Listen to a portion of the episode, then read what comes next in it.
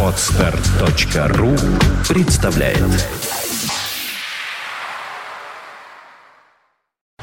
You are listening. You're listening to Internet Radio Funtank FM. Funtank FM.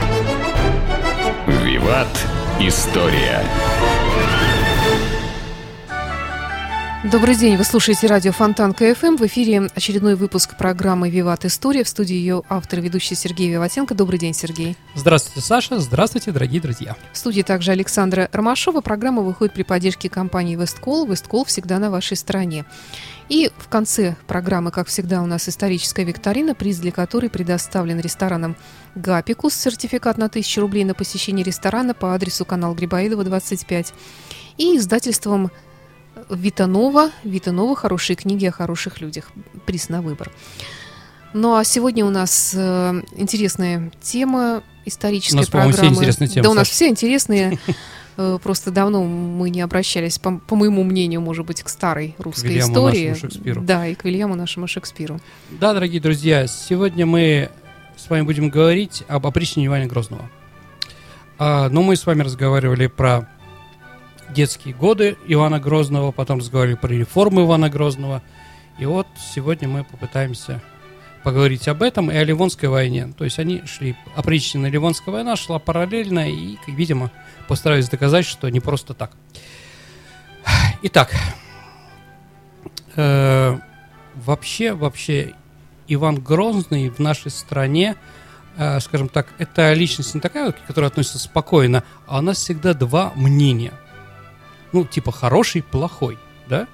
А, скажем так, э, какая-то часть э, общества считает его кровавым зверем, другая общество считает его великим политическим деятелем. А, скажем так, даже вот в Москве, Саша, а Иван Грозный является местно чтимым святым. Да, вот то с того, что стать, святы- э, стать святым всей Русской Православной Церкви он не дотянул, но в Москве он местно чтимый святой, который вот, да, считается московским защитником и прочее, прочее, прочее. В Новгороде с этим не согласна. Да, я думаю, что в Новгороде с этим точно бы не согласились. Так что вопрос спорный.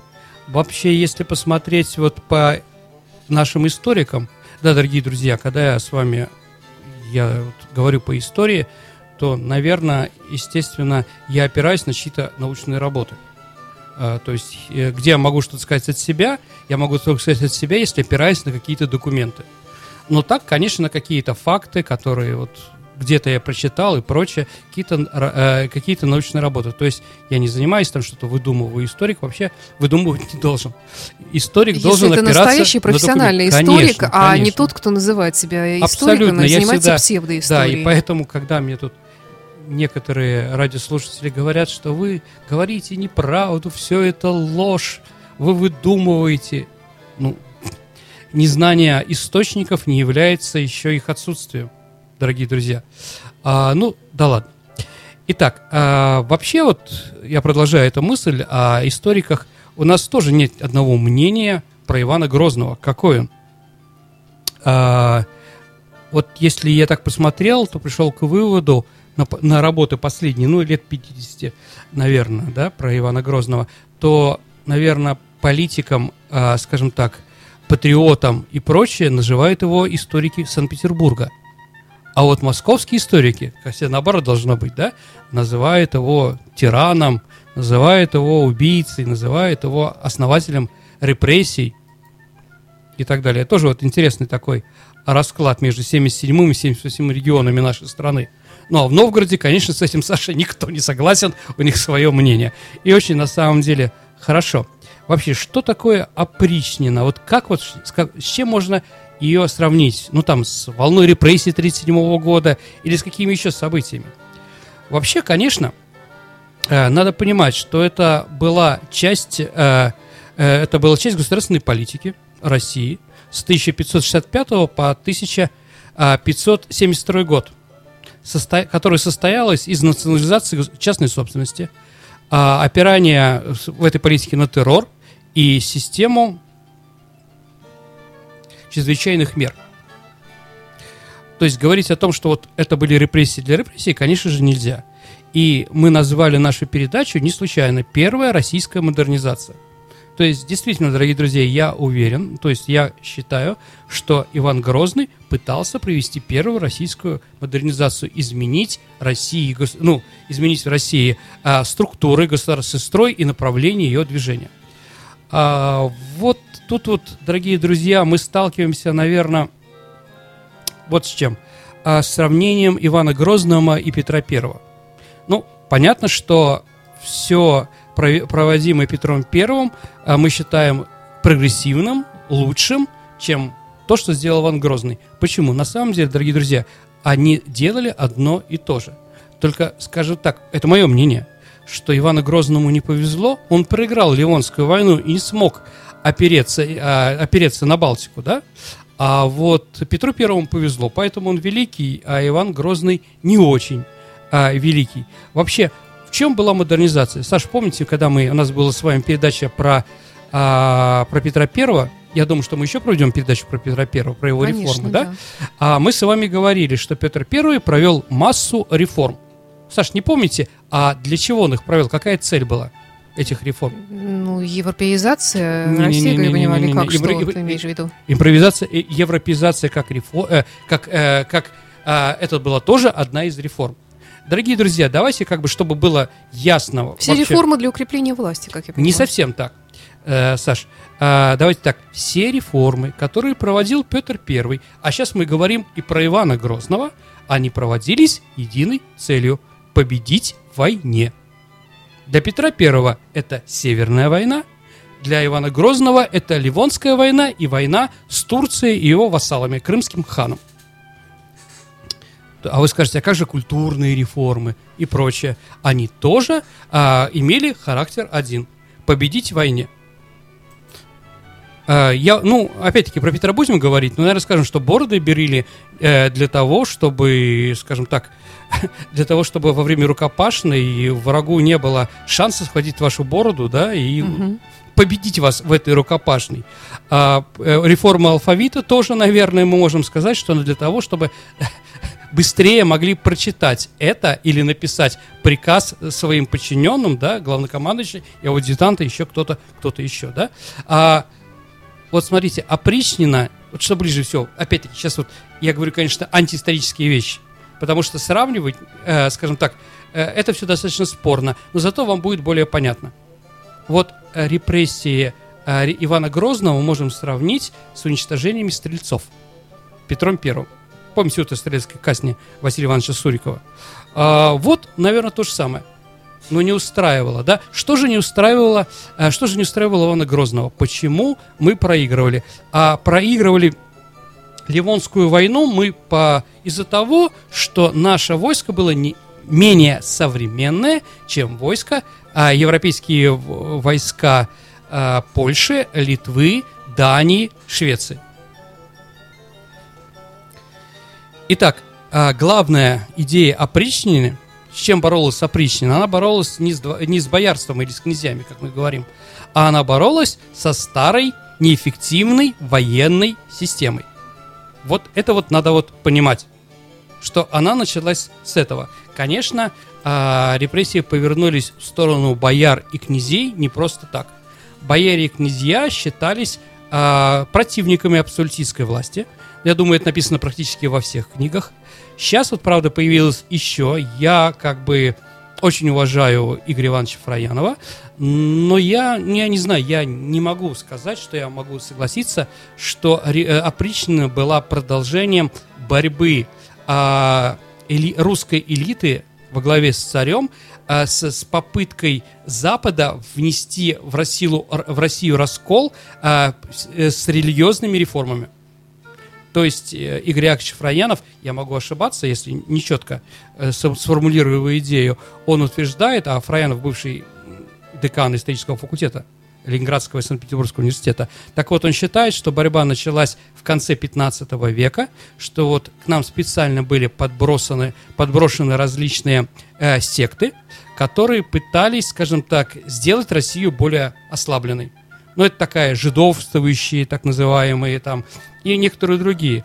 Саша, у меня даже идея такая возникла. Давайте мы поговорим, возможно, поговорим об этом, о борьбе, о, скажем так, о реформации, то есть изменения каких-то а, э, в православных канонах, как в Европе было, да, протестанты против католиков, да, а реформации в нашей стране, Да, которая тоже была интересно было бы, параллельно. да. Если интересно зрителям, мы обязательно Это сделаем. То есть да. конец 15-го, начало 16 века. Так так, есть и такое мнение. Понятно. Итак, а, опричнина началась в 1565 году. Почему именно в это время? Ну, историки приводят несколько доводов, почему она случилась не раньше и не случилась не позже. А первую, конечно, это удачный поход Девлет-Гирея. Ой, извините. А, первое, это, конечно, неудача России в Ливонской войне. И из-за этого массовое, массовое бегство бояр за рубеж.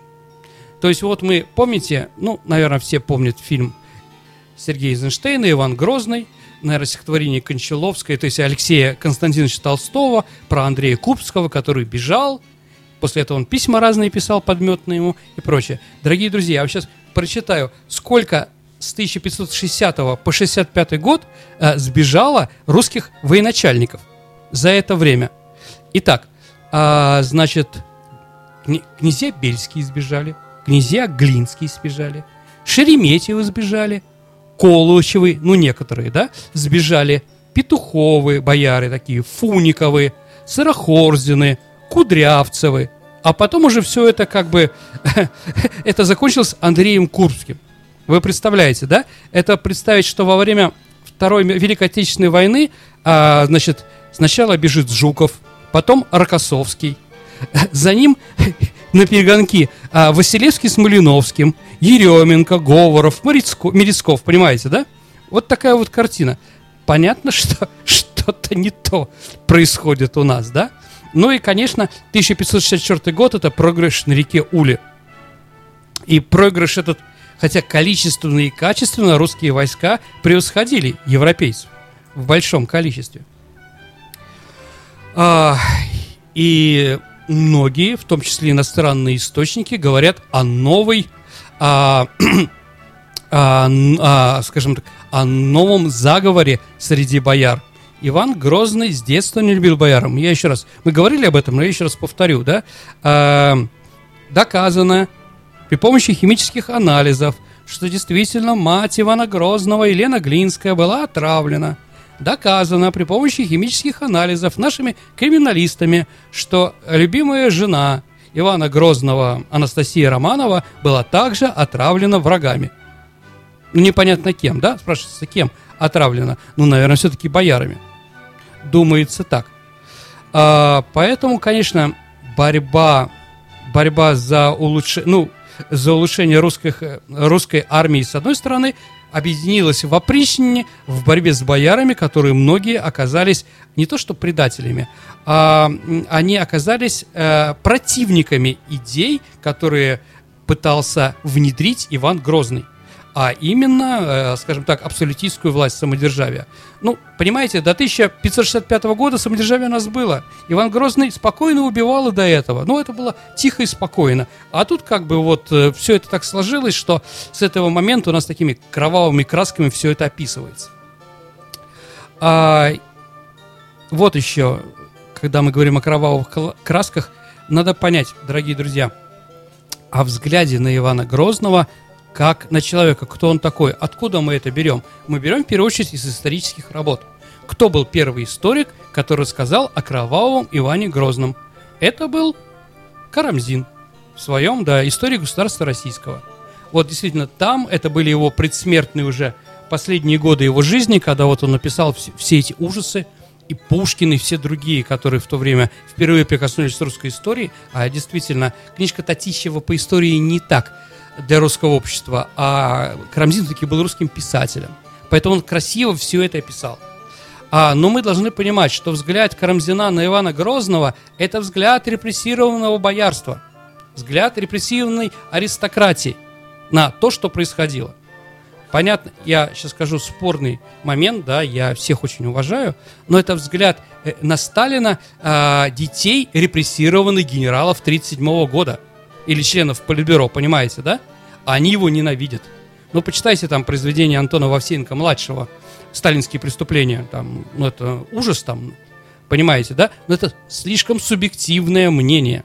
Понимаете, да? Как я, нормальный ленинградец, не могу нормально смотреть на немцев, когда мы вспоминаем блокаду. Да, меня тут обвинили то, что я не люблю некоторые народы. Ну, извините, да, извините, как бы, да, вот для меня, для меня, как бы, историческая память, историческая память семье, потому что, да, как бы, достаточно сильная и, как, так, ну, рано определенная.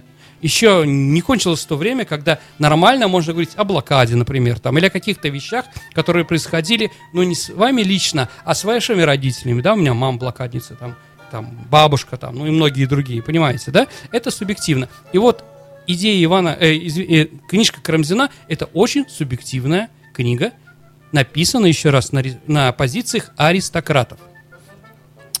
А второе, откуда у нас источники? Источники в основном немецкие, то есть, извините, иностранные. Вот об этом тоже, дорогие друзья, надо понимать. А русские в то время не писали мемуаров, не писали воспоминания. «Моя жизнь в опричнине при Иване Грозном», да, или 50 лет в строю, да, вместе с Малютой Скуратовым, или как-то так. Но не писали в 16 веке этих вещей, не додумались. А в Европе уже писали и очень хорошо. И поэтому воспоминания, а, скажем так, на что опираются, кроме документов нормальных, да, опираются наши историки, когда что-то пишут, на воспоминания э, одного немца из опричнины, воспоминания э, одного англичанина как врача Ивана Грозного, воспоминания там, скажем так, некоторых пленных военачальников, э, некоторых послов Дании там и прочее, прочее, прочее. Они, конечно, приезжали к нам, для них это все было интересно, и они оставляли, а можно ли всем это доверять? Нет, конечно. Потому что, а, они не понимают, о чем пишут, Потому что, ну, мало ли что перед ними происходит, да, они не знают, что происходит до этого, да, и что произойдет после. Почему? И поэтому они дают какие-то такие характеристики ужасные. И вообще, для всех, для всей Европы, для всего мира Иван Грозный, а Грозный это кто?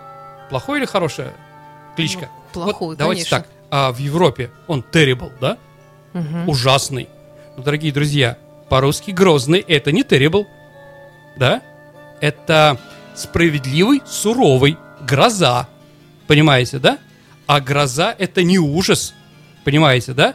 А это, скажем так, божественная, ну, божественная коса, которая убивает, стрела, которая убивает тех, кто что-то совершил плохое. Поэтому, когда они так переводят, конечно, смешно. Я еще раз, дорогие друзья, приведу, я уже этот приводил пример, ну, что было просто понятно. Еще раз. В Британике, Британика, Саша, это что? Энциклопедия. Английская энциклопедия, как наша большая советская, э, в, од, в одном из выпусков, да, но сейчас уже нет, написано, а Иван Грозный за свою жестокость прозванный Ивановичем. Ой, Васильевичем, извините. То есть там написано про Ивана Грозного, да? Статья Иван Грозный, тире, русский царь Иван Грозный за свою жестокость прозванный Васильевичем. Как это? А вот так это. Вот это взгляд английских историков на нас, да? Какая прелесть. Да, представляете, Васильевичи, да? Почему вы носите такое отчество? Не потому, что у вас папа, а потому, что вы жестокий и грозный. Вы ужасный. И это пишет, да, это пишут англи- э, англичане, наша Европа грамотная. Сейчас меня снова обвинят, что у меня антиамериканизм, а антиевровизм.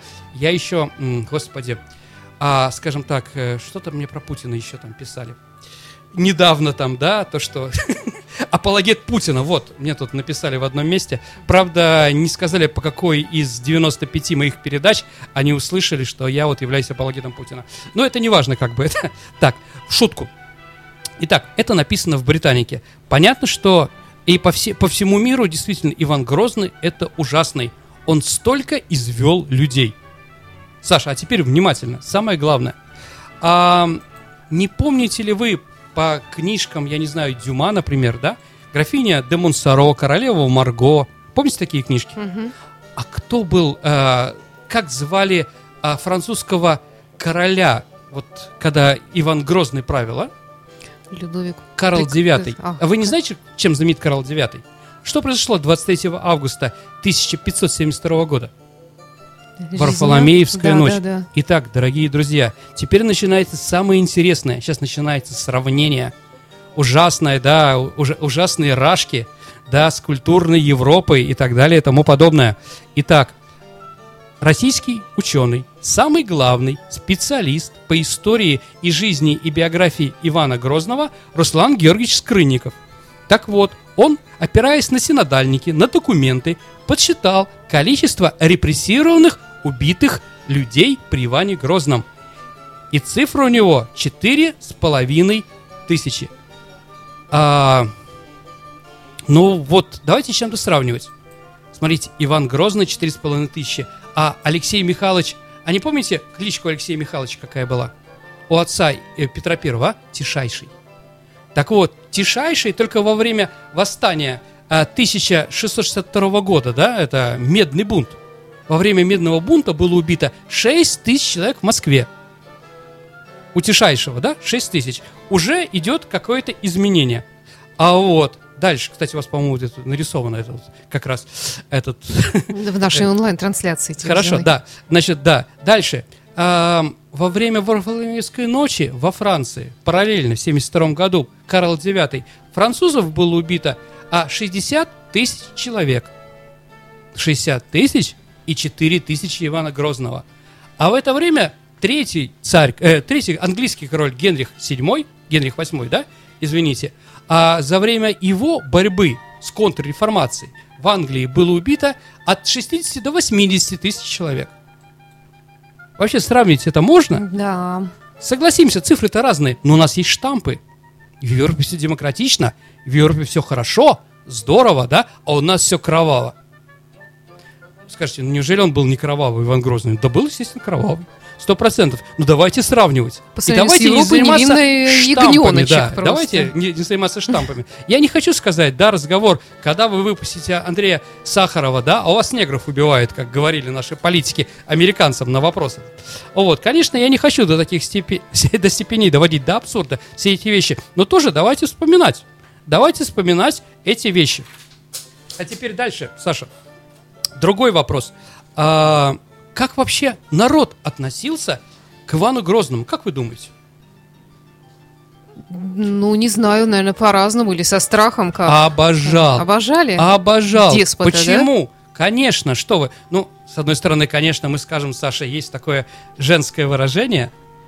В Европе такого нет. Бьет, значит, любит Саша. Знаете? Да, конечно. У немцев, у немок такого нет. Или у француженок. Или в Америке, да? Итак, это я, да, свободу политическому заключенному Воинову. Это шутка про хоккей. А, значит, да. Итак, а, вообще обожал. Почему? Потому что мы, если мы говорим про эти 6 тысяч, это 6 тысяч были бояр, князей и прочее, прочее. Он не воевал с народом. Ему было это неинтересно, потому что народ всегда поддерживал царя. Кстати, как и в Европе. Всегда, когда король воевал с феодалами, в Европе он опирался на горожан. Потому что для них, и для тех и для других, это был единый враг. Да, и здесь народ, когда узнавал, что сократилось количество бояр, которые их побирает, над ними издевается, он только над Ивана Грозного, только молился в его сторону. Вот почему он место чтимый, святой-то, в первую очередь. И когда это случилось в 1965 года, когда он сбежал в Александрову Слободу, а, и в Александровой Слободе написал москвичам, да, москвичи на коленях приползли, половина Владимирской области, да, то есть Московской и Владимирской, да, вернись, касатик. На кого ты нас составляешь, на бандитов, бояр и прочее, да? Он говорит, ну, с условиями вернусь. Ну, я сейчас не буду говорить фактические вещи, которые, я думаю, есть в любом учебнике про все эти, про всю эту ситуацию. Ну, просто вот надо Если понимать. вспомнить э, Иосифа да. Виссарионовича, то до сих пор у него большая масса поклонников из тех, кто жил в те времена. Абсолютно. И не только из тех, кто жил, но и после. Да. Ну, дорогие друзья, еще раз, про Иосифа Виссарионовича серьезно можно будет говорить только после того, как умрет последний человек, который жил, жил в это время. Я с этим, э, с этим постулатом, потому что пока кто-то субъективно, да, если твой дедушка вернулся домой с медалью за отвагу и с медалью за взятие Берлина, эта семья обожает Иосифа Виссарионовича, да? И он за это его поселил в, сталинск, э, в сталинские дома где-нибудь в Москве, да, на проспекте Мира. А если у тебя был репрессированный твой отец или дед во время Сталина, конечно, твоя семья его ненавидит. И вот с этих двух позиций к истории подходить не надо. Давайте, когда все это утрясется, когда действительно нормальные историки все это рассмотрят. Ведь про, э, про Иосифа Виссарионовича документы еще не все открыты. Про Ивана Грозного, конечно, документы открыты. Но давайте как бы пересмотрим, или во всяком случае с таких позиций. А то действительно у нас такие штампы, нам стыдно за свою историю. Ну, во-первых, стыдиться своей истории вообще ни к чему. А с другой стороны, давайте на ней нормально подойдем. И посмотрим, что к чему все это было время. Дали ли репрессия тех результатов, дала ли опричнина те результаты, которые от нее ждали? Нет, не дала. Не дала. Потому что все эти молодые дворяне, которым дали возможность подзаработать, да, выполнять приказы Ивана Грозного, они, может быть, истинно были верными э, Ивану Васильевичу, но профессионалами, конечно, не были. И когда ты, извините, убиваешь боярина, у которого семья в этой э, в этом поместье жила 300-400 лет, которые, может быть, не знали прекрасно, в какой день надо э, сеять, в какой день убирать и что здесь растет, да?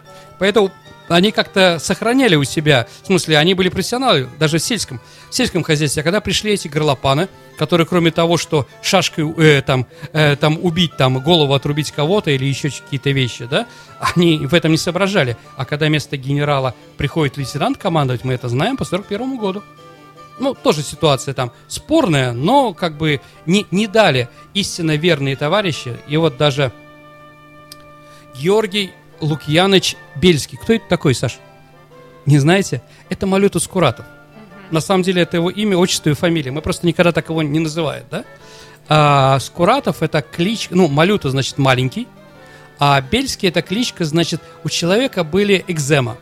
Ну, по-русски, на лице была экзема. Или, может быть, краснолицый был, ну, знаете, такой. То есть его кожа отличалась от кожи всех остальных, да, это клички. Вот, настоящий день он, конечно, Бельский, да. И вот он личной храбростью, там, в Прибалтике пытался что-то захватить кого-то, да, в конце конца его 1 мая 1573 года, похож, э, 1 мая, 1 января, извините, 1573 года убили. Ну и что, возглавил он. Он что, был командовым начальником? Нет. Ну все, дорогие друзья, извините, я заговорился. Да, у Мне нас, тут к уже все сожалению, машут, время если Анна сек- Растегина да, придет. закончилось. Да. а Поэтому давайте быстро да. два вопроса. А Давайте вспомним прошлый вопрос. Прошлый прошлой вопрос программы был, Корейская если, война. Да, если Япония страна э, восходящего солнца, то как называли Корею? Корею называли страной утренней свежести. Был ли правильный ответ, Саша? Да, у нас было много правильных ответов. Кто, э, кто да. тот счастливец? Кто может пойти в Татьяна Гапику? Карчма. Поздравляю. Вот с хорошей фамилией идет в ресторан. Да. А сегодня у нас вопрос про Ивана Грозного. Так. Забыл. А, нет. А, вопрос достаточно простой. Назовите произведение Михаила Афанасьевича Булгакова об Иване Грозном. Как оно называется? Ваши ответы оставляйте на сайте фонтанка.фм в специальном окошечке. Вопрос программы «Виват. История» от сегодняшнего дня, он уже появился. Напомню, что призы для исторической викторины предоставлены рестораном «Гапикус», сертификат на 1000 рублей на посещение ресторана по адресу канал Грибоедова, 25, либо книга от издательства Витанова, Витанова «Хорошие книги о хороших людях». И напомню, что программа «Виват. История» выходит при поддержке компании «Весткол». «Весткол» всегда на вашей стороне. Сергей, спасибо. Спасибо, дорогие друзья. До встречи. До свидания. You are listening. You're listening to Internet Radio Funtank FM. Funtank FM. Скачать другие выпуски подкаста вы можете на podster.ru